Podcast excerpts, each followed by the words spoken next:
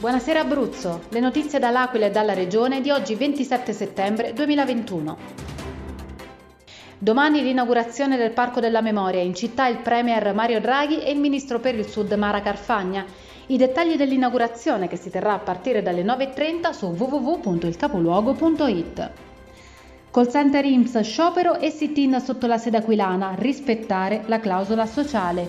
Le interviste ai lavoratori e ai sindacalisti di Natal Francesco Litterio. Autostrade, allarme aumento pedaggi su A24 e A25. La preoccupazione di CNA Fita Abruzzo dopo le affermazioni rilasciate da Fabris, vicepresidente di Strada dei Parchi SPA. Comune dell'Aquila ha approvato il bilancio consolidato 2020 con 18 voti a favore. L'approfondimento di Cristin Santucci.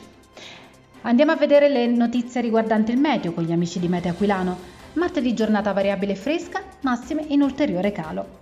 Seguiteci sui nostri canali social, su Facebook, su Instagram e ovviamente sul nostro sito www.capoluogo.it. Buona serata da Eleonora Falci e dalla redazione del Capoluogo.